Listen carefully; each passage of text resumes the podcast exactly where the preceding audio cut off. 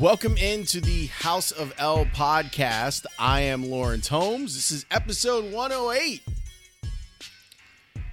I really like this episode, so I'm I'm gonna try to get to it because I know I'm asking you to do some heavy lifting. This is a pretty long episode, but you'll understand why after I explain what it is that this episode is.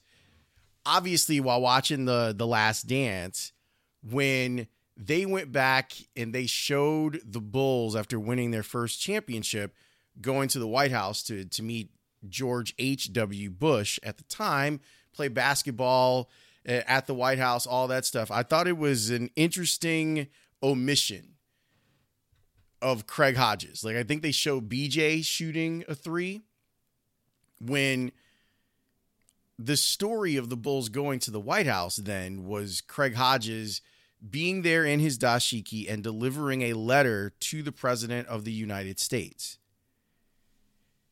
And so I started thinking somebody's going to talk to Craig Hodges over the next couple of days. If anyone has some insight on it, they're going to they're going to spend some time talking to that man as they should. I had actually already done an interview with him about 16 months ago. I did an interview with him about this letter that that he wrote and Tim Hallam, who works for the Bulls still, was key in getting the letter to George H.W. Bush at the time. And the letter raised concerns about all sorts of issues in America. I think a lot of the issues that we're still fighting about today. And it cited all of this stuff. And let me just read you a passage from Craig Hodges' book, Long Shot, which I really can't recommend enough to you. He says, I have my letter.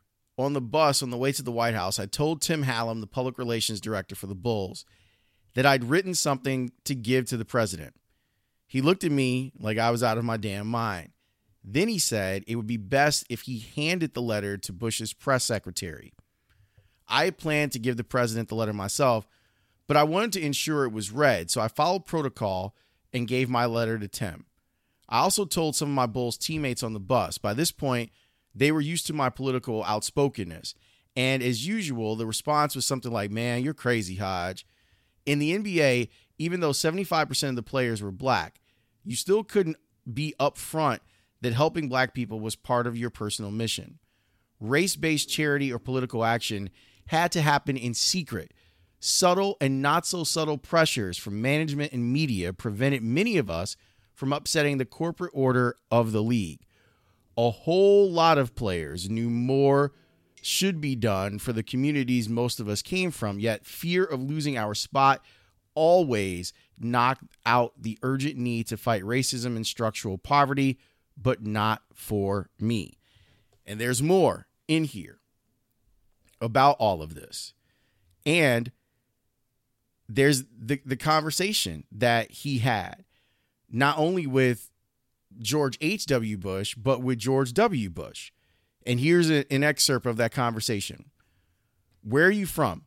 George Bush, George W. asked me slowly and loudly as if I might not speak his language. Chicago Heights, Illinois, I answered. He looked amazed.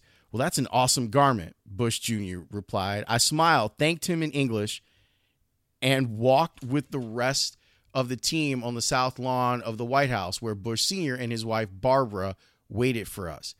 There was one notable absence from the team on the visit that day. During the finals against the Lakers, when it was all but assured that we had the championship sewn up, Michael Jordan, who everyone thought did not have a political bone in his body, said in the locker room, I'm not going to the White House. Fuck Bush. I didn't vote for him. True to his word, Jordan didn't join us that day. The Chicago Tribune and New York Times wrote mildly critical articles about Jordan's decision to snub the president, but most of the media ignored the move. I bet you didn't know that. That's Craig Hodges' truth. So, his book is called Long Shot. Here's how this whole thing plays out, and it's why I'm I'm asking you to do some heavy lifting on this episode. I got the opportunity to do something in my neighborhood, and whenever it comes from to me do something in Hyde Park, like I get really excited. Rob McKay, who is the owner of the Connect Gallery, which is an incredible space for artists in Harper Square in Hyde Park to do things reached out to me. I've known Rob for a really long time because he's good friends with my brother Braxton, who they've known throughout music and culture. And if you don't know anything about my brother Braxton, you should probably look him up too, especially if you're a house music fan. But if you're a house music fan, you probably know the the name Braxton Holmes, or at least you should. Anyway, Braxton kind of reconnected me with Rob and was like, "Hey, they he wants you to do something, so do it." And for the most part, if my brother asked me to do something, I do it. Then Rob told me what it was, and what it was was a sit down with Craig Hodges.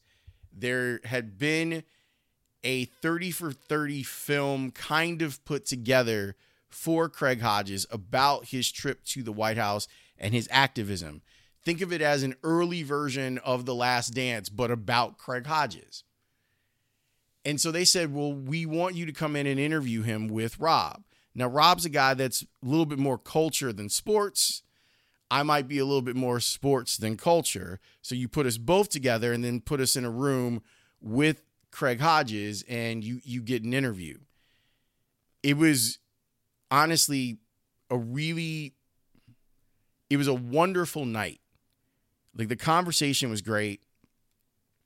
I think that Craig Hodges is someone that people tend to forget both as a player and as an activist and I'm glad that his name is continuing to to be put back up in, into the zeitgeist because of the way that Michael Jordan's lack of activism has been on display over the last couple weeks with these episodes. So we talked and we talked for a long time about a lot of different things. And there's some basketball stuff in here too, which I think is is fascinating. But I wanted you, since you're going to be seeing Craig Hodges' name, you're gonna see him. And he might even end up back on my show. I don't know. I, I would love to talk to him again because I found I found him to be one of the most interesting people that I've ever talked to. One of the most compelling interviews that I've ever had. And it happened in front of a live audience. I've never aired this. I've never like this is the only place that this was put out was on Rob's podcast called The Habitual Line Stepper. And I asked him, I said, I reached out to Rob this week and I said, I, I know that you put that out a while ago, but I was wondering if I can have access to it, if I could put it on one of my platforms or a couple of my platforms. And he's like, Yeah, no problem. So I got the MP3 of it and I wanted to share it with you because I think that it's interesting. Now, I, I made a couple of editorial choices, and one of them was there's a video that we play at the beginning of this, but I think that there's enough audio in it that you'll get the idea that it's it's a portion, a trailer of the movie that was being put together at the time for Craig Hodges, the 30 for 30 that was being put together at the time for him. And then there's a sit down. So this is in front of a group of about 150 people at the gallery. So that's where you're hearing the reaction stuff. You'll hear Rob McKay in there interviewing along with Craig Hodges. But I thought it was good and timely. So that's why I wanted to share it. And I wanted to have as many people as possible hear it because I think that he's a really interesting guy. I also really implore you, his book, Long Shot, is tremendous. There's a lot of great stuff in there, not just about 91, not 91, 92, not just about the White House visit, not just about winning championships. There's all sorts of stuff in here. There's stuff about R. Kelly in here. And there's a a troubling connection between Craig and R. Kelly. Not on Craig's part. Anyway, pick up the book, Long Shot. But I won't delay this anymore. This was my sit down with Rob McKay of Connect Gallery and Craig Hodges talking about his career and his life. This is the first one, so bear with me. Shit. I'm a cuss. I'm, we're going to have a good time tonight. Uh, so, Lawrence, I've known Lawrence for a long time through his brother, Braxton. and we already talked about that. and she's laughing because you know, like, big brother kind of thing. But I've known Lawrence when I thought about this, I knew how, who I should call. I called Braxton. He was like, I got you. I called Mario. Oh, I got you. I called Lawrence. Nothing. but he finally called, called me back, and here we are. So, introducing Lawrence Holmes. It's funny because Big Brother literally just, Just walked walked the into the door. So as we were speaking, Big Brother walked into the door. My name is Lawrence Holmes. I, I host a show on the Score Sports Radio 670. I'm also the host of the Bears pre and post game show on NBC Sports Chicago. And being able to do something in my own neighborhood is fantastic. Not having to leave my own neighborhood to do something fun and exciting is fantastic. And when Rob told me about, oh, well, you're going to sit down and, and talk with Craig, the reason I didn't get back to you is because my schedule is ridiculous. So, like earlier today, I was doing play by play for DePaul basketball, and I was like, I really want to do this. And when you told me it was at night, I knew that I could do it and we could finally pull it off. But knowing the history of what Craig accomplished throughout his career and how he kind of forged a path for there to be eh, dissidents in athletes, I wanted to pick his brain. I, I was desperate to talk to him about all sorts of stuff, whether it's the game itself, which I enjoy learning about, or how we can better get messages across that athletes are not commodities, that we need to stop treating them as such. And the concept of the shut up and dribble, um, the, the dog whistle stuff that goes on whenever we get to a point where someone wants to talk junk about an athlete, like the, especially the stuff with Laura Ingraham was really disturbing for a lot of reasons, but specifically when it comes to LeBron. You know how many kids LeBron is putting through college? That he is giving money to kids and help save a bunch of kids from Akron and decided that he was going to invest in their education from the time that they were in grade school. And to have someone try to discount what he's done by telling him to shut up and dribble, it's an example of how far we still have to go to getting people the respect that they deserve when they talk about issues that are important to them. And I think Craig really blazed the trail, not only with what he did, but the way that he did it. Speaking to power and speaking directly to power and speaking for all peoples. And that's one of the things that I think got lost um, in, in, the, in going back and kind of researching how the media looked at what had happened. And I, I mean, I'll tell Craig this, but I did some digging. I, I talked with Tim Hallam. I, I talked with a couple of reporters who covered you at the time. And the way that it was described, and he talks about it a little bit in the book, I don't think was fair to the message itself. And so having the messenger here and having an opportunity to hear his story firsthand, I think is really important. And I, I just, I also think that I, if you've read the book, if you haven't, I see that Craig's got some copies here. You should get it. But the storytelling ability and him hearing in the book where, where Craig says that I just loved writing and I just wrote and wrote and wrote. And for all of us, in whatever our chosen profession or art is, it's the same thing. You know, with, with me, it's delving into sports and being ridiculous about watching sports, breaking down statistics, looking at different ways of viewing the game, talking to people inside of the game. I spent 20 minutes this week talking with the president of the White Sox about batting stances. I mean, like it's stupid stuff like that.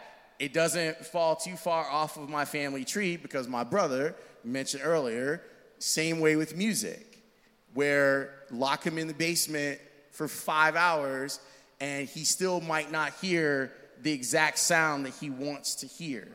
So hearing Craig talk so passionately about writing how writing was freeing for him is very, very exciting. So when I when I talked to Craig, one of the things that I thought was so dope is that um, I come from a household where civil rights was huge.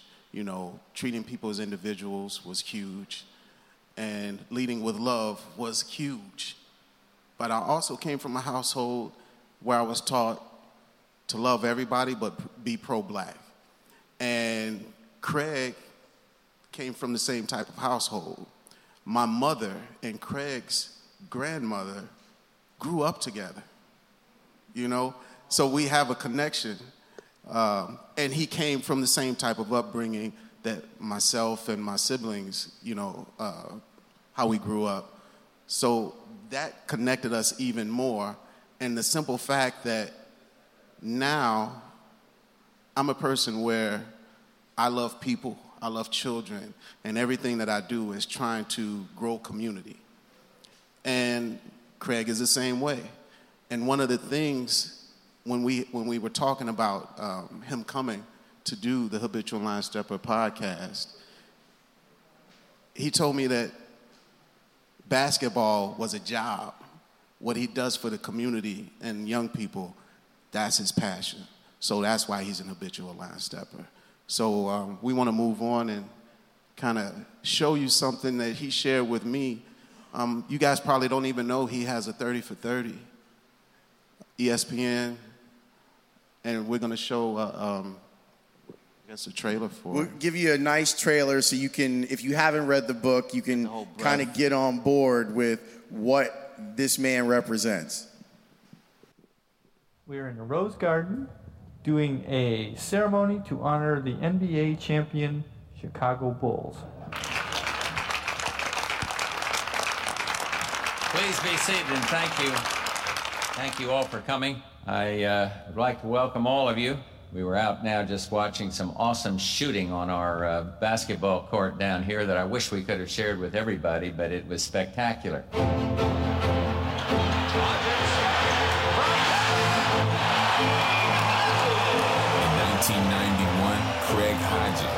A journeyman three-point specialist, had reached the pinnacle I'm picking Craig Hodges to win it. while successfully defending his three-point shooting time.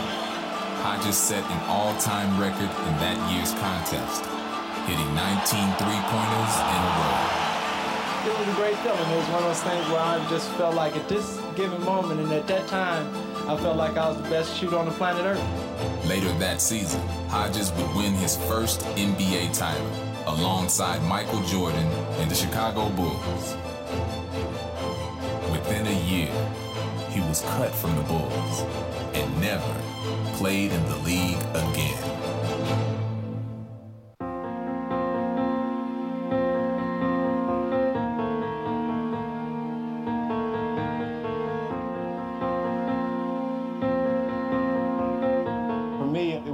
Sports if it wasn't about the books. My aunts were sticklers about education. Basketball and baseball and sports was secondary to your education. It was a natural inclination once I got older to gravitate towards being a student athlete and understanding the importance of it. A son of the civil rights movement, Hodges learned early on the importance of freedom, equality, and the moral responsibility that accompanied these values. The civil rights movement and understanding the importance of being kind people was something that was driven into me early in age and knowing that you're never more than the least of your people is something that was always part of our family, part of our community. His mother was very involved with the civil rights movement in the 60s, and his grandfather, in fact, was involved in union organizing, which was a risk for his job. So there's a long history of social consciousness and being involved in civil rights. I felt blessed to see active leadership and to see the actual changes that were being made within our community by what we were doing, whether it be voter registration, whether it be housing, whether it be us getting together, getting ready to march up to City Hall. This firsthand experience with social activism also had a profound impact on Hodges' development as a man. The movement instilled in me first a sense of pride of who you are, man. I saw how important that was in my development as a person and as a, an advocate for our people. While a student at Long Beach State University, Hodges found that the study of his heritage, coupled with an ever increasing knowledge of self, impacted his game. The more I studied black studies, the more my game got better. To me, it was one of those things, I'm gonna study hard because my game is getting better the more I study about my people. Drafted by the San Diego Clippers in 1982, Craig Hodges played for a number of different NBA teams. While a remarkable three point shooter, it was clear that Hodges' sense of activism set him apart. We'd have conversations from time to time over the years, and one of the things he talked about was the fact that a lot of the players that he played with really didn't get the idea of social consciousness, in particular for African American players that had reached a certain stature in the National Basketball Association. Early in the 1989 season, Hodges was traded to his hometown Chicago Bulls. His relationship with many of the players on the Bulls was a pretty good relationship, but I think they always kept their distance because of Craig's political views and Craig's views about society and what the social issues were of the day. I could never feel like, man, I won a championship and then come back here in the Bentley, knowing that the condition on the east side of Chicago Heights is deplorable like every place else when we talk about urban centers in America. Dr. King, Malcolm, my mom, and their generation got us to a certain point. Now, my mindset is that how can I do for this generation and, and my children and my grandchildren put in place the ability for workforce creation, job creation, being on that stage that we're on. We have the ability to make realistic changes. When Hodges received an invitation to the White House, along with the rest of the 1991 championship Bulls team, he felt that he had to say something. My plan was just to wear dashiki and just to be culturally correct. The night before the trip, something hit me in the spiritual moment of how do I go without saying something? How do I go and just stand in line? So at that point, came to me to write a letter, and my buddy asked me, I, man, brother, you sure you want to do that? And in my mind, my parents and my family always gave me the right to speak. They never muzzled me about anything. They always gave me the confidence and, and the support that if this is what you feel that you have to do with your life, cool. We cool with that. We got your back. So it was no different there. Despite the sense of unease he felt from some of his teammates, and unmoved by the prospect of any long term ramifications for his actions, Hodges moved forward with his plan. We had players on the team that was conscious, but they were conscious also that if we make this move, there's going to be economic consequences stuff that I didn't look at. They were hip to, which is cool. I'm not negating their commitment or anything. But what I'm saying is that for my mom and all the, the freedom fighters, I wanted them to know that when I went, I wasn't just going for Hodge. I was going for all my boys that I grew up with. I was representing the right way. I wasn't trying to upstage anybody, but I carried the torch for my people that day. I was just saying I'm playing my small part for my people, and my part is to deliver this message because they can't because Craig is who he is, he was willing to take that risk. We, of course, as another generation and older, were concerned that there would be fallout and that it would affect him in terms of his long term ability to be in the league and to even be able to do more things. Eight months after passing his letter to President Bush, Hodges spoke out again, this time in a June 5, 1992 article published by the New York Times Hodges criticized his superstar teammate, Michael Jordan, for failing to speak up about important social issues that affected the African American community. One month later, Hodges was cut from the Bulls and never played in the NBA again.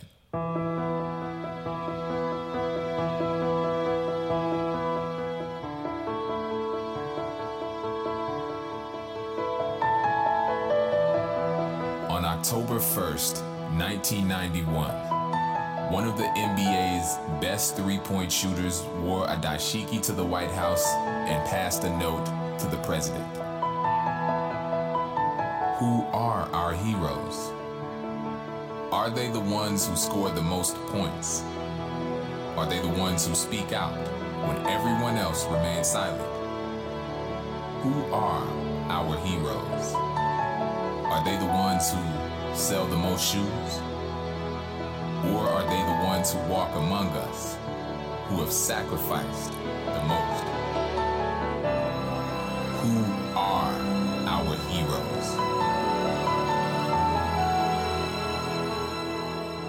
And on that note, um, we want to bring out habitual line stepper, Craig Hodges. Come on, brother.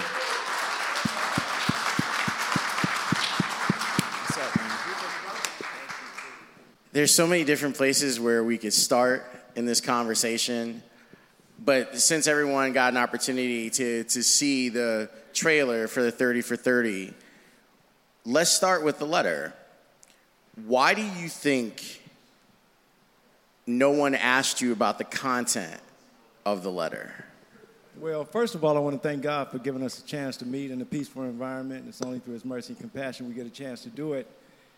But during that period of time, for me, it was um, it was just a, a knowing that something had to be done as far as we who had, especially with MJ being on our squad at the time, we had access to so many different avenues to make change. But all in all, it was a thing where, you know, as far as the dashiki was concerned, I wore a dashiki for every playoff game for two seasons straight. So it was never uh, an issue with the, the media that, that was with us locally. But once we got on the international stage, people looked at it differently.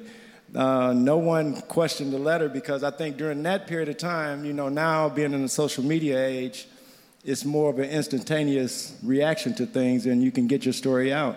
At that point in time, no one would interview me. No one would, um, as far as media wise, no interviews and no opportunities to actually tell people why I wrote the letter, what was in the letter, and why it was necessary, especially at that t- point in time. Like I said, we had, we had 600 murders in the city of Chicago at that point in time, and I felt like that, that has to change. And we are the motors that had to and be the engine for that change.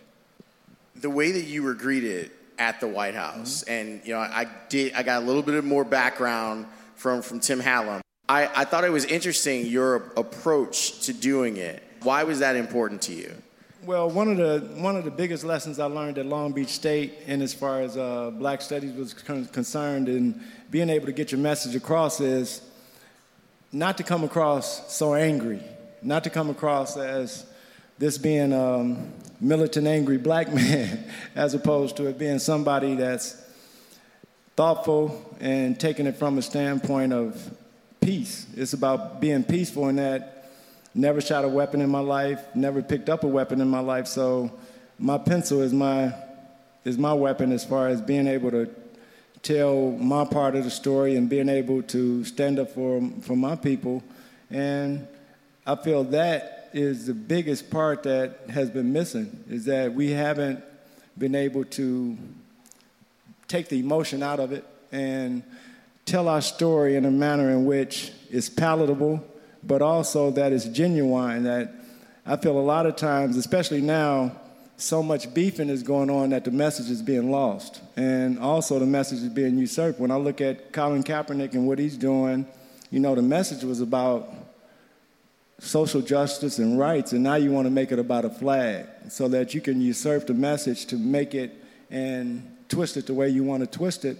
And I think that's the biggest part of the reason that I wrote my book also is that we have to start to tell our own stories and being able to have the ability to do that is very powerful. I, I thought of the parallel immediately when you were talking about how you were wearing a dashiki in playoff games previous and people didn't recognize it, not dissimilar to Colin Kaepernick sitting on the bench the first couple of games of the preseason and people not realizing it, and then not knowing the story behind him kneeling, which was him talking with a, a, a soldier about kneeling as a sign of respect, Absolutely. along with doing the protest when you were sitting there watching the firestorm that went around Colin Kaepernick, how did you feel? And I called a brother to make sure that he knew that I appreciated him for taking the stance that he took, understanding, you know, as young folks, we play these games and we fall in love with the passion of it, the passion of competition, the passion of seeing where your skills compared to your teammates and compared to your uh, colleagues. So I understood the pain of not being able to play. And a lot of people, you know, you look at it and you say, man, these cats make a lot of money, but at the same time, we love what we do. You know, we for me, I, even though I wasn't playing in the league, I continued to play hoop. you know what I'm saying? I could go to the park and hoop. Different for Colin. He can't go to the park and play a pickup game of football. So it's a different, it's a different animal. But once again, I told him that I respected. The thing that I loved that he did was he was strategic as opposed to when I when I sued the league and I went through what I was going through, I was more on the emotional standpoint of wanting to play, wanting to know why I wasn't playing. Where he took a different position, where he went to his uh, union, he got the union to go into arbitration for him, and he hired Mark Geragos, who's one of the best attorneys in, in America, in as far as utilizing his position to get more visibility for your position. And I think that that's been great for Colin because he's been able to maintain. Likewise, he was able to garner enough in salary to continue to promote his mission and to do his mission. Whereas when I was uh, released in 1992, I was an unrestricted free agent with 10 years of service. That my offer sheet at that point in time would have been anywhere between five and 10 million dollars. And the ability to use that salary and change what's going on in Chicago was critical. So when I tell people that the Bulls not allowing me or any team not allowing me to make that bread change the condition of Chicago, man. So when I look at the murders, I say that a lot of the blood is on the hands of a lot of these corporate entities that you know, don't do the do the right thing. That's why I was glad to see how many corporations today pulled out from the NRA. And that, you know, that's the one thing about America is that change happens when you hit the pocket. When you hit somebody in their pocket, things start to change. You start to see people make different movements. So, you know, when I look at our professional athletes rank and file, there wouldn't be an NFL, NBA, Major League Baseball. You take the brothers out of the play. Now, how do we, as a maturing people, where, where are our thoughts at right now? Are we so stuck on being a multi, multi, multi, multi, multi millionaire and not care anything about people? And that's the toss up that we sometimes have to fight. So, with you making a choice to write the letter, to speak out against Michael Jordan, you knew that there was. It wasn't against Michael. Well, no. Okay. Yeah, it, it, wasn't against Michael. Right. It was what he stood for exactly. or what he didn't stand for. Mm-hmm. You knew that there was going to be some type of backlash. Did you feel that? And before you mm-hmm. answer, and where did you like have the confidence? Where did that confidence come from for you to say it, you know, to speak it and stand firm on it? Right. Um, one of the things, and, and I want everybody to know this, me and MJ is tight, man. So don't don't believe this hype that y'all see. That's my brother, and he always be my brother. And, and New York Times, when they did the garbage that they did, it was a thing of trying to create an animosity between me and my brother. And I told him, and he knows always that uh, I got your back, him, and he had mine. So the, the that part of it has been overblown. But as far as you know, when I was at Long Beach State having had a chance to study under Dr. Maulana Karenga, the founder of Kwanzaa, Dr. Khalid Muhammad.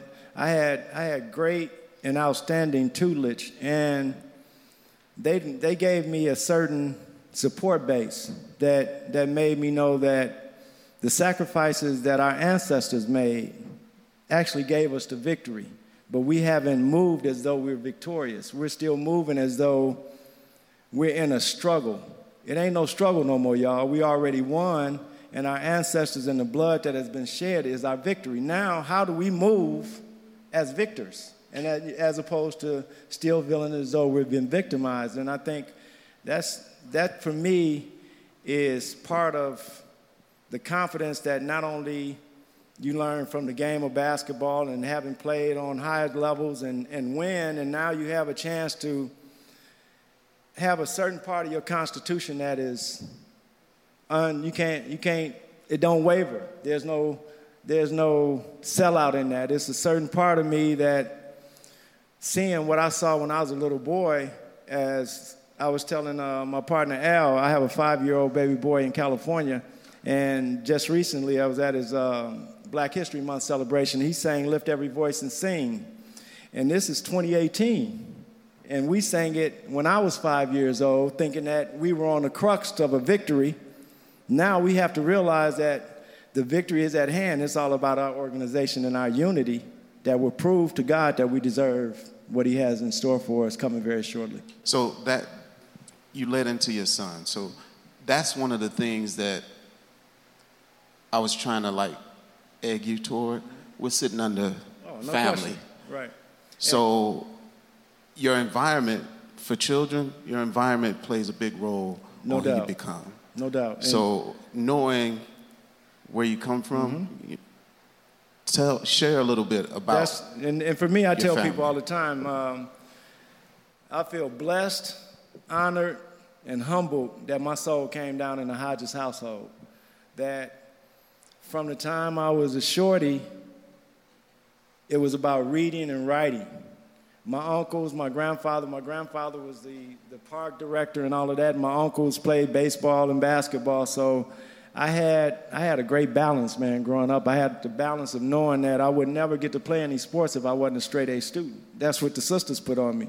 The brothers put on me that if you don't play hard as you can and you don't take these elbows, and when I elbow you in your face at 10, if you go in the house crying, I ain't taking you to the gym no more. So dry them tears up before you come in the house. I don't want to hear none of that sniffling or any of that. And so it was a certain, it was a certain discipline that that lent itself to being able to be prepared to do the things that you do later in life. And and for me, I, I have a thing with my jump shot right here.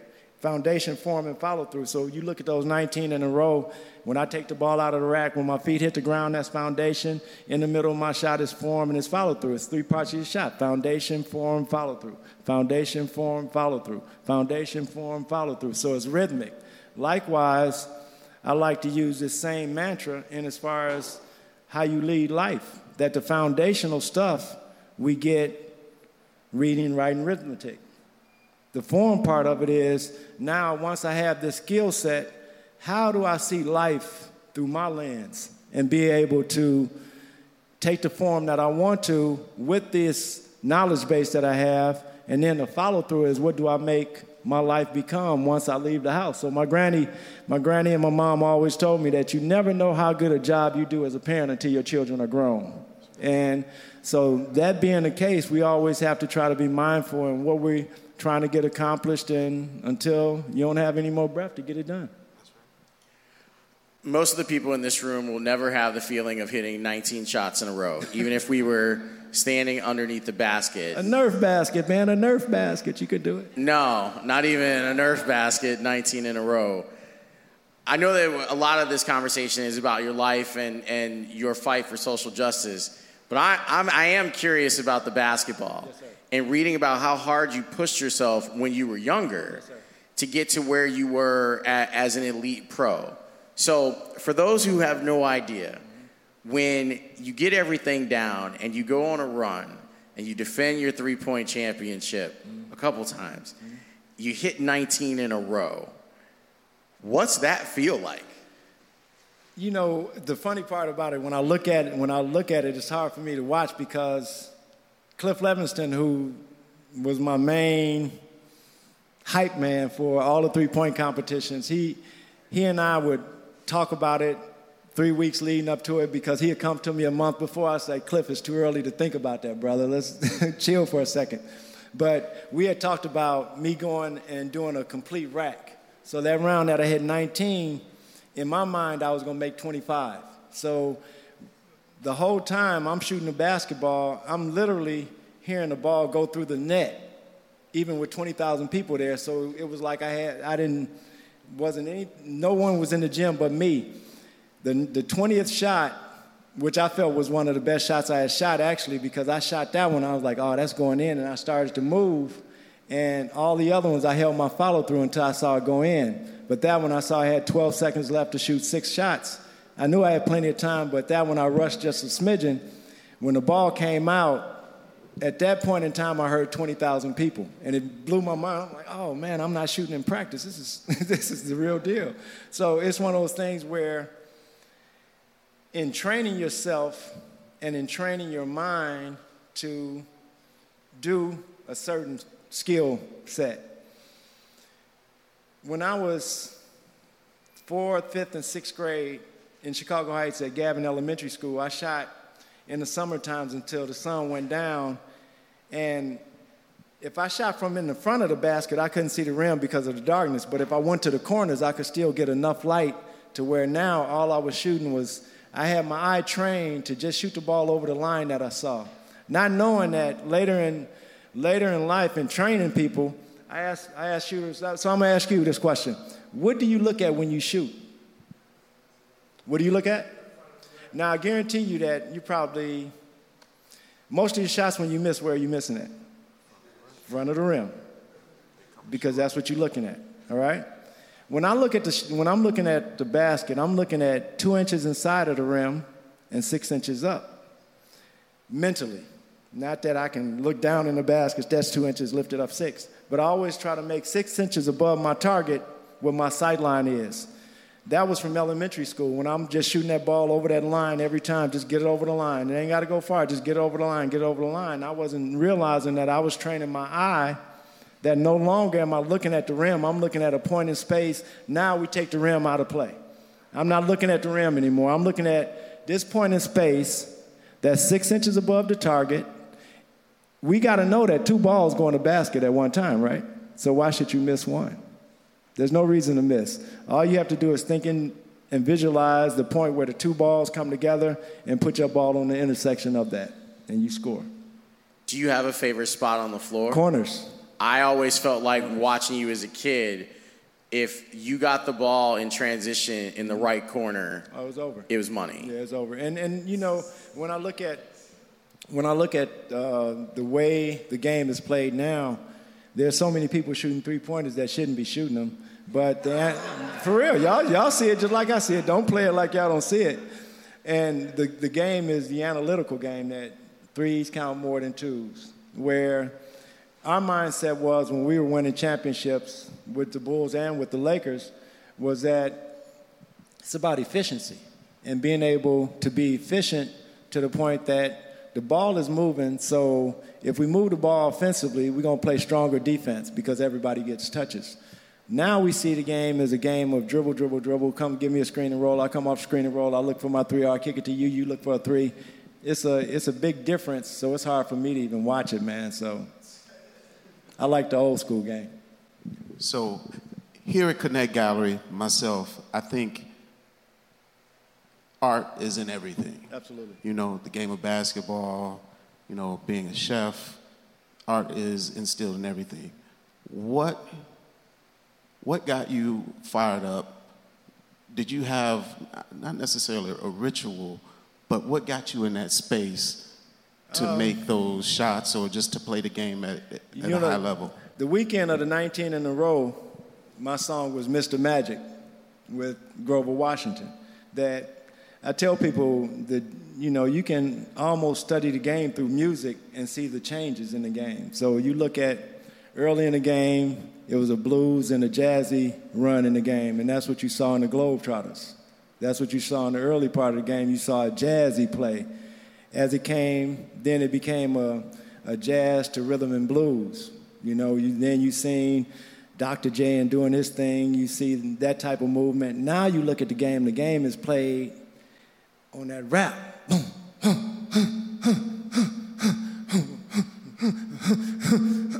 My boy D Rose. I tell people D Rose would still be playing if he played the game on a jazz beat and not to the rap beat. You follow me? Because if you follow all of his footwork movements, they're all dynamic to that boom, boom. It wasn't any real smooth movements. That, and that's why I felt like we were blessed to play in the golden age of the game that tied together generational play. I, had a, I was blessed to play against Kareem Abdul Jabbar. I was blessed to play with MJ. So we got we got where the game transited into what it is today. So I tell people in this game that you're playing now, Steph Curry is sampling what I did. Just like the music brothers are sampling what Stevie and them did. We were blessed to play on that beat and that rhythm that and it's so cool that when we were playing, you know, we would go at each other, but it was about honest competition and seeing where you fit. I ain't got no beef with you. Where now is a thing where I'm colder than you, and I gotta no, and that's that's the part that I think a lot of social media has egged things on that way to make it a beefing situation. I'm better than you, as opposed to, hey man, a knife sharpen a knife. So we gotta see where y'all games is at, and let's go at it like that. Who do you like watching play and why? Kawhi Leonard. Kawhi Leonard, because it's about playing. It's not about dunking on somebody and you know what I'm saying? It's about making plays. I'm here to make plays, so I'm not so excited when I hit a shot and I'm not so low when I miss a shot. I'm supposed to do what I do, and that's the part of the game in old school compared to new school. New school, I hit a three, I got to let everybody know I hit a three. And I'm saying that's what you're supposed to do. so why are we making it like you did something? Man, that's what we do. We shoot make shots. How would you go about impressing upon a younger player that that's your approach mm-hmm. is the better approach? And it's not even so much about better, it's about what is. You know what I'm saying? So we can we can have four or five different approaches to making a two foot jump stop. You know what I'm saying? We can have different approaches into going into our one count stride stops. But we got to know what those are. So I'm telling children, study the game like you study your math and your English. You see something that you see a player do, and see that's another thing that we were blessed that we were blessed to have where the game wasn't always in our face and able to get to. We had our games were tape delayed when I was growing up. So I'd have to watch Earl Monroe and Walt Frazier do their thing on a Sunday, and I wouldn't see no more hoop until the next Sunday. So all during the week, we'd have to remember what they did and go and work on that. And it's different now when you can have, you a high school player, you can go home and watch your game on cable. You know what I'm saying? You and it, it, it gasses me. I was coaching at Rich East High School up until about a month and a half ago because the parents got so crazy. So I let my son have it. You can have that, man. I, I'm too far into this game, and I respect the game so much that I'm not to let anybody else disrespect it. But it's wild when you look at these young folks who are playing, and their game is based upon how many internet followers you have. That your game is based upon your AAU stats. And then it's, it's, and what I love that's coming down right now, I love what's coming down with all these crooked coaches in the game and all of this madness that they have been putting into the game, and now it's starting to come home to roost. Rick Pitino, I love it because You've been exploiting young African American talent for the last 30 years, and ain't nobody been saying jack. Ain't nobody been saying jack. And now it's coming home to roost, and it's righteous timing. I love it because I know my boy in 1978, 1979, Raymond McCoy from Bloom High School, Duke University wanted to give him a, an accounting degree, a town car, and an apartment, and $20,000. Texas A&M was going to give him an oil well to come to school down there. Sam Gilbert at UCLA was paying everybody. So we look at this thing as, oh, man, they were doing that? Come on, man. The economics of America is exploitation. So when it comes to our young athletes, they being pimped. And at the highest level, even to the point where I tell people, if I got a son, no, if someone else has a son who's a Caucasian, that's 14 years old that can hit the ball like Tiger Woods, he's to be able to golf at 15 if he wants to. Why can't a brother that's six foot nine, 240 pounds, graduate from Simeon High School, why can't he go pro right now? What's the problem with that? It's economics. And it's economics to the point that realizing that at some point in time, black people are going to come get sophisticated with where we spend our money and how we spend our money, and that's going to be the freedom of our folks. It's funny because even tonight I was paying attention. If you haven't heard, Sean Miller, the head coach of the Arizona Wildcats, is not coaching tonight, and he mm-hmm. was caught on an FBI wiretap offering DeAndre Ayton, his star player, $100,000 to come down to Tucson to Yep. play. And so Sean Miller is not going to face the music tonight. He's just going to bow out, and, and there won't there won't be any uh, consequences yet. I imagine there will be severe consequences. But here's the incredible part: found this out today. Miller will make more money from Arizona being fired for cause than if they just willy nilly fired him. If they just fired him, he would only be owed $10 million. If they fire him with cause, there's a kicker in his contract that he's going to be paid $15 million. But you know what's so cool about it? Think about how cool that is, right? You can be crooked and have a cold golden parachute, right? But let's go even further. Donald Sterling avowed racist, and he get a two billion dollar golden parachute. So you can't tell me racism, like crime, don't pay, right? And Donald Sterling is someone that you played Come on, man, it's, it's sickening.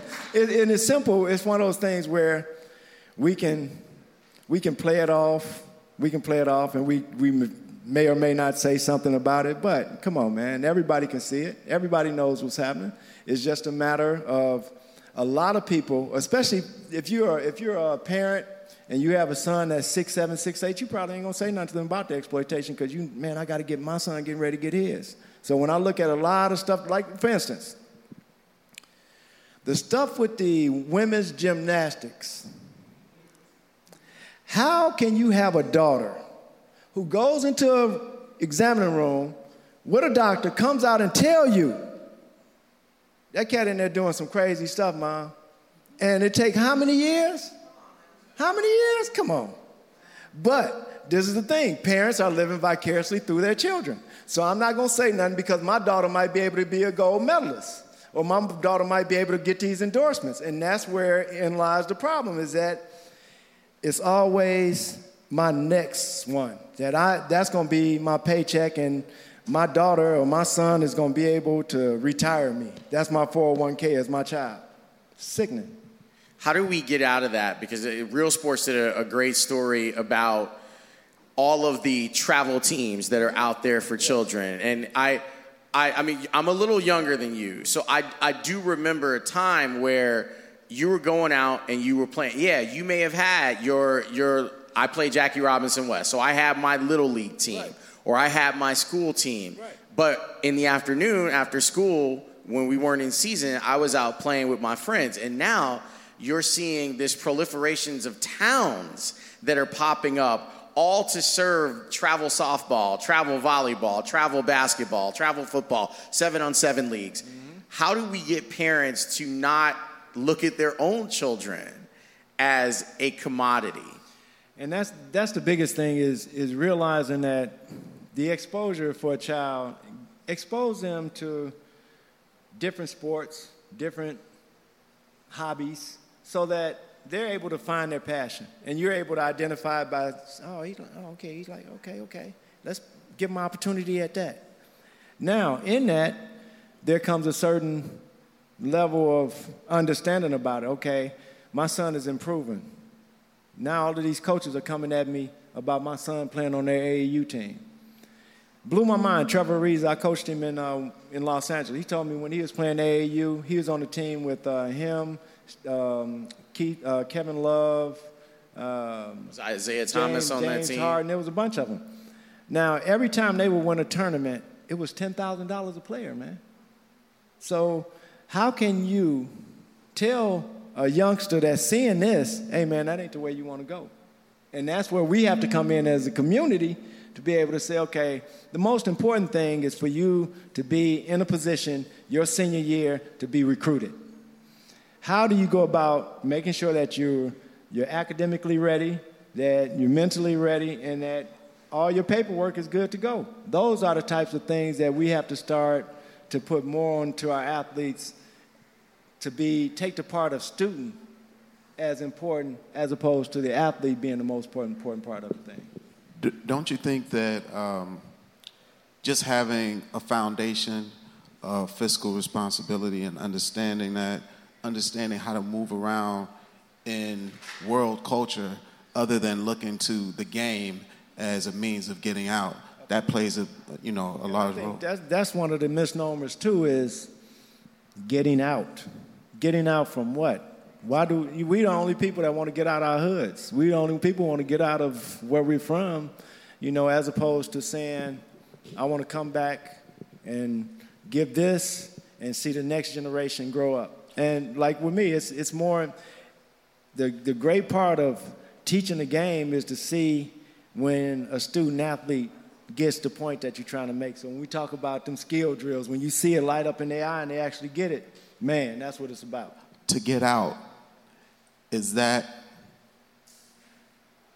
recognizing what you don't have immediately and we have grown into a society.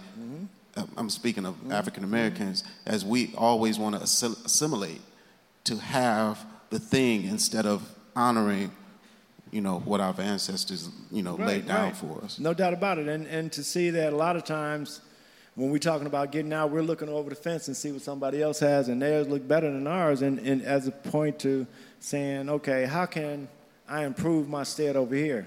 How can I create things that I know is necessary? Like right now in Park Forest, we don't have a grocery store. So that's my energy right now is working on bringing a grocery store so that we can start to harness the dollars, man. It's 90, 99% black community almost. So it's, it's certain things that we have the power to do, whether we're athletes or whether we're students. And, and I think that's the, the cool part is that right now I still consider myself a student athlete. So I work out and I research. What do you think the, like, how do you think you can get to the minds of the athletes to understand that the money isn't the goal? Mm-hmm. You know, it's building a foundation. Right and building I, some integrity. And I think right now with social media, what we have is we have a generation that's seeing that. I think, you know, with the, the models of Colin Kaepernick, LeBron is doing a lot of stuff, D Wade. We have a lot of we have a, we have more players now who are speaking to the issues and with the, the advent of social media, the message is getting out. And I just look for me, I look at young white folks and looking at their mindset when they look at the condition of black folks, and they're looking at it in a, in a righteous eye compared to who they, how their granddaddies looked at it. And that's the cool part for me that I know it's changing when I go to Long Beach State to speak for Black History Month, and I have more questions from white students. That's when I know it's some powerful stuff going on, whether we feel it or not. I tell people it's just like winning a championship. June 1991. We're getting ready to play the Lakers. It's unforeseen whether or not we're going to win, but it's a certain energy and a spirit that we felt, that we knew this is going down. Now, how much we're going to win by, we don't know, but we're going to win. And that's the feeling that I have where my people are concerned is that we got a victory coming. If you look on the horizon of cycles, and people within those cycles. The brown man has come up, the yellow man has come up, ours is coming. So when I see Oprah the other day and white folks hollering for a sister to be president, sisters, y'all done got, y'all done, but it's our rise that's coming. That this rise that's coming for us, brothers, is so powerful, but if we are not unified and organized, we're not going to get what God is getting ready to give us. So, I'm sorry. Okay. So, one thing that you mentioned is uh, recognizing, you know, the um, white kids mm-hmm. coming together, mm-hmm. understanding, and I take that back to music mm-hmm. as well. No doubt. In the 70s, early 80s, it was more of a finesse thing and we were still kind of like boxed out of the whole. The internet, social media, all of these things allowed us to see again immediately what we didn't have because back then you really didn't know because you were you were moving around in a in smaller spaces. The internet allows you to see it all over the globe. I, I really think that the point that both of you guys are making, like I was really encouraged this past week by watching. And now we're at gener- Generation Z. You know, we, we complain about millennials. Eh, we're now we're at Gen- Generation Z, where they have no fear speaking to power. So, and it was on display this week in, in, in a beautiful, beautiful way. So this is what I'm getting at. So from Grover Washington to Public Enemy to hip hop being a major influence in galvanizing youth to to the point where youth don't see color, but it's the power of the music, it's the power of hip hop that's created that change And that- and to where, you know, growing up, white kids listening to Method Man, you know, listening to, you know, Too Short or whoever, mm-hmm. they're beginning, they're coming closer to the issues. No doubt. and they go to school with black kids and mm-hmm. they're hanging out and they're Yep. seeing like, damn, this motherfucker is no different than me. Absolutely. And I think that's the biggest part for me is that we get out of this thing about beefing. My book that I'm writing right now that I'm working on is about white privilege. And I'm interviewing all white people about it. And that's the part that the dismantling of white supremacy racism. It's being dismantled by their own. It's happening right in their own Right- backyard. Right, it's right, it's happening. So don't fight it. Let's d- just make sure we stay on the positive to replace it. See, we got to build the stuff to replace that. And that's we got we can't we ain't got time to worry about it.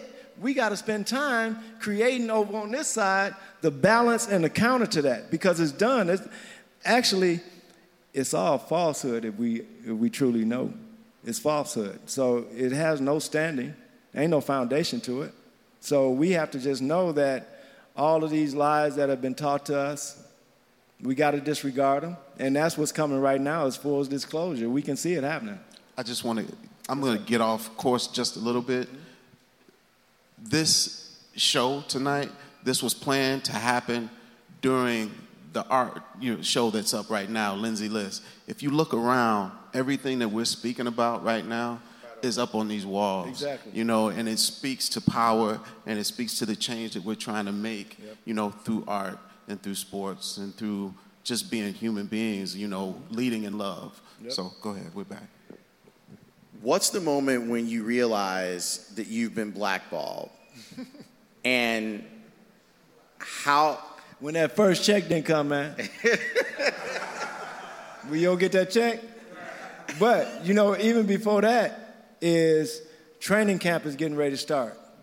And you don't have an agent. You don't have a contract. You talk to your union. Your union tell you they got to get you a, an agent that a team owes a favor so they'll know you're not a bad guy. My question to Charlie Grantham, who's the executive director of the union at that time, and Isaiah, who's the president, what did I do, man? What did I do? I just won two world championships and three consecutive three point titles. I ain't never had a technical foul. I ain't never been fined in the league. What have I done when it's other brothers that's on teams who have been charged with rape? And I can't get no run for nobody. Now, I done won two championships with the best team ever. Can't nobody use this knowledge that I got about how, how they winning? Come on, man. So, so, and when I look at my case, my case is, my case was cold, how they did me. But the way they did our boy Mahmoud Abdul Rauf, colder than Hodge. Colder than Hodge for me as a hooper. Yeah, my salary, all of that, but I love the game. And I love to see where you can get into the game and where you fall. So I would have loved to play another four years to see when I wasn't gonna pass no more because I had won two championships. I wasn't passing no more. I was gonna go and see, let's do the summer league thing like we do, do 40s and 50s. I wanted to see what that was like. It didn't happen. Now, Mahmoud was doing 40s and 50s. And y'all take this man out of the game at, that's Muhammad Ali of basketball. Mahmoud. So when I look at how they did that, brother, crazy, crazy. It, it's funny because people will talk about how they had never seen the stuff that Steph Curry was doing. Come on, like, man. if you go back and look at Mahmoud mm. Abdul Rauf's tell y'all, game, I tell y'all, game to go watch. Watch Mahmoud Abdul Rauf against John Stockton. He gave John Stockton 56. If y'all get a chance, YouTube that. And if y'all got some young basketball players, watch that brother. That's legit. One of the things I walked away from reading the book is is after as you're describing this, I'm I want to know, and maybe it's just a matter of grace. Mm-hmm. How did you not spiral down into a world of negativity after all of this? peep this, you know, I was I was um, self I self-diagnosed myself. I was clinically depressed, but my sons were freshmen and sophomore in high school at that point in time. So I had to take my mindset to a whole nother level because these young brothers, I got to make sure they continue to be the scholars that they are and they want to be student athletes. So for me, it was every morning get up, make sure my boys ready to go to school. They was, their mom was in California, so it was me and them. And the thing that I love about them, and I tell them every time I see them, I'm humbled and I'm honored that I'm, I get to be y'all dad because at that point in time, when I wasn't in a position to get y'all Air Jordans, y'all didn't go in the corner and sling to get them. You know what I'm saying? Like your, some of your boys was doing. Y'all took education seriously. Y'all were able, we were able to talk about what I was going through on a political level to let you know that, hey man, stay on top of your books. This game ain't guaranteed, but your mind is. What you think up here, can't nobody take away from you. You know what I'm saying? So make sure you're on top of it. So those are the things that kept me buoyant to the point where, and I love life, man. It ain't about, and then and looking at, you know, what has happened to Muhammad Ali, Jack Johnson's, you know, Paul Robeson's, people who had to leave the country to do their thing. I felt blessed and honored that I'm part of that fabric, but we were still able to maintain our dignity as people, man, and not let their influence dictate how I live the rest of my life. Whenever I have discussions uh, on the radio show that kind of marry social issues with sports, mm-hmm. I'm always frustrated as a host that there are some people, especially when it comes to ownership and players, I'm always frustrated dealing with listeners who see themselves as the owner and don't see themselves as the player. Because more likely than not, you're the player. Now, you might own a small business, and maybe that puts you in the mindset of an owner, but most of us are in that same place that players are in. Why do you think we don't, and I'm using the royal we, why don't we see ourselves as the player? And the complaint is always, well, these guys are millionaires. well, the owners are billionaires. But that's it. That's the thing is that people can relate to players because they're closer to players than they are to owners. So people can relate to being, oh man, I seen Scottie Pippen, or I seen what I seen D Rose or whatever. Oh yeah, they look, man, he got all that bread. But you know, I tell people when we we walk out of Chicago Stadium, and young brothers come up, oh man, can I have it? Oh man, look at Michael Jordan, and Jerry Reinsdorf walked right by him, and they'll be like, man, Michael got so much money. I say, brother, see that dude right there? I say, who is that man? Man, that's the cat that owned Michael. He owned, yeah, he owned the Bulls. You don't see nobody chasing them to get an autograph, do you? Not at all. We don't realize that the psychological part of this thing is what ownership loves to see. They love to have that fan base that's gonna say, man, them niggas making too much money. Simple. And that's what they look, at. man, how you complaining and you making 20 million already? And you talking about you want a new contract. You don't deserve. And that's where the owners can thrive on their little minions out here to throw them rocks at the players. So when I look at and then stupid stuff that we do as a group of people, we pick a Donald Trump just because he's a billionaire. That's the only reason. So the poor, excuse my French, poor white people aspire to be that. But do you know he ain't thinking about you? That's part of my point. Like And that, that- and- that, and it's one of the things that you mentioned in the book where you're you're not just speaking for black people. Although that is that is clearly one of the things that is important to you. Right. I I always wonder why we see in elections we see poor white people voting against their own interest. And it's it's a frustrating thing when you want to have a conversation with people of our generation and older that don't understand that for the most part we're all in the same boat. But it's dreamscape. So we got a dreamscape, man. It's a lottery ticket. You hear me? I go, oh man, I'm, I vote for Trump. He gonna make, he rich, I'm rich. For real? That ain't how it works. And that's the part where the psyche is sickening at times because the models that have been placed in front of all of us have not been realistic in a lot of cases. So we have our young people thinking that, I tell people it's a funnel when you talk about athletics and entertainment. And the funnel is like this everybody can get in here, but it's only a trickle actually getting through. But they're gonna put that one that made it through, oh, you can do that. Come on, man. I tell people when I came out of uh, Rich East High School in 1978, the chance of me being a professional athlete is 1 in 52,000. Almost easier to catch lightning in a jar. Now, if you compare that to the international scope of things, it's probably 1 in 150,000, something like that, to actually be a professional athlete. So you got a better chance to be a doctor, a lawyer, a scientist than to be a pro, pro athlete. But those are the things that we're not promoting on TV. We're promoting the endorsements, the high end of this thing. We're not promoting just the. What's wrong with making a nice living? What's wrong with being in a nice neighborhood? It don't have to be Winnetka. It don't have to be Beverly Hills. But I can still have a righteous community and love my community just like you love Beverly Hills and Winnetka. And that's the part where I think we have to be more grounded as a group of people to get this thing, get these points across. So when an athlete gets signed and they get a large contract, they are part of a, a unit that controls their movement and they don't even realize it. So, say for instance, their agent gets their endorsements, helps them find a home, you know, and so on and so mm-hmm. forth, mm-hmm. and they're not their own man, even when they think that they are. Right. How do you know? How do we combat that? I How do we get that education to them?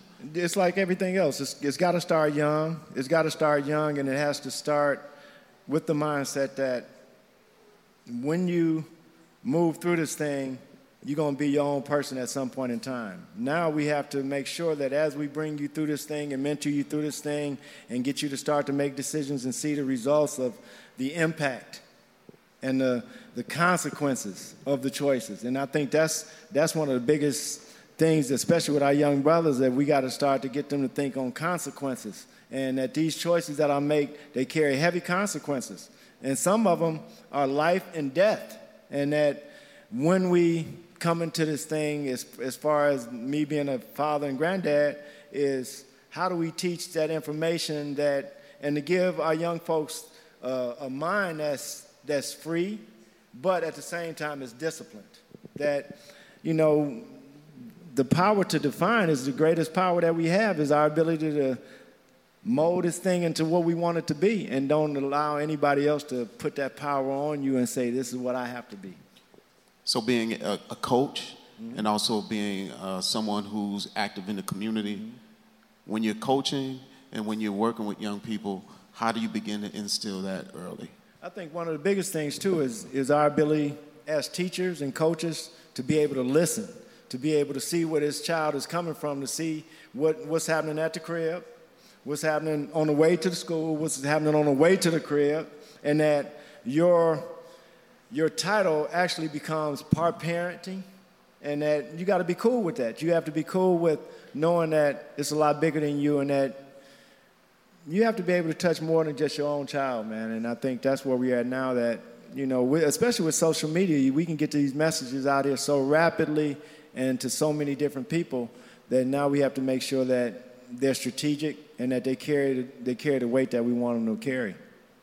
To stay in that, that same kind of line of questioning, you make a, a big point in the book about talking about your experience at Long Beach State. Absolutely. When it comes to coaches, what makes a great coach and, and how are they able to get through to you? Right. Um, Tex Winter, who to me is the greatest coach ever, you know, um, he taught us that if I have 12 players and I have this system and I'm going to put it on my players regardless, that's not good coaching. Good coaching is the ability to see your cadre of players and have a system that is palatable for the complement of players you have. And that within that, now you have a base of reference to start from and to be able to say, okay, this is what we have as a group, this is how we're going to play. And great coaches have great systems.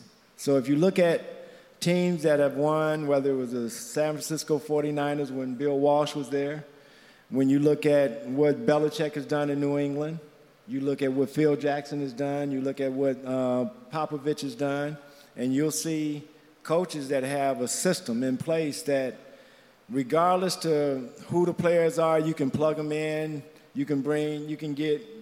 Um, uh, Duncan can go out, and then you can plug in a Paul Gasol. You know what I'm saying? Robinson so, goes out. You exactly, you and, and then in you, Duncan. Exactly. So it's it's your system, and your system being able to funnel players through, and likewise, when you have a system such as the the teams that I talked about, so many times once the system gets in place, the coaches are doing really very little coaching. Now it becomes a thing that veterans teach younger guys, teaching younger guys. So it's constantly players teaching players more than anything, and the coaches, you know, plugging in um, specialty stuff when needed. And that's what we saw in Phil. You look at you look at the coaching staffs that Phil Jackson has had compared to any coaching staff through the history of the game. He's probably had the best staffs of anybody. When you talk about the number of years experience in the NBA of what we had in Chicago, we had over 100 years of NBA experience on our bench. So the amount of basketball that they've seen, the amount of adjustments that have been made, they've seen it all. So now it's just a matter of getting our guys to realize that, especially with the triangle, we made adjustments throughout the season. So when the playoffs came, there very little, there's very little a team could throw at us that we hadn't seen before and that we couldn't adjust to. So that's why I say, you know, the triangle as well as any other system that maintains a period of time, you'll see those coaches usually be successful. But the relationship with Tex wasn't just basketball. Oh no, Tex for me, Tex brought me. Tex was um, coach at Northwestern my senior year in high school. He got the job at Long Beach State like March my senior year, and me and him became almost father and son type relationship, and and almost and even to the point where we would have some serious, serious conversations on black and white issues. And that was so cool to me when you're talking about an elderly white cat sitting with a young brother in black studies, and I come in his office and he's like, Craig, what you studying? I'm studying black studies. What you gonna do with that? And I'm like, what I'm gonna do with anything else? I'm gonna study, I'm gonna help my people with it. So I felt this is the most potent thing for me to help my people with and to sit down with Tex and him talk about that that's, that's, that's the part that I feel like gives a young person confidence that when you can have, you don't necessarily have to agree on every point, but you respect it and that your, your, what you're thinking about is respected. That gives you confidence to go and be able to communicate in an environment like this. How do we use what you've done, uh, and again, I, the, the parallels with Colin Kaepernick, how do we use those foundations to build bridges to discuss some of these issues oh, versus the people that are trying to destroy those bridges. Right. And I think this this type of that's that was one of the things I was going to talk to you guys too about how can we keep this movement going that so many times we have panel discussions, we have this and that, but we have to be able to get some traction going that whenever we come together in these types of groups I would love to get everybody's information so that I can stay in touch either through your emails or whatever.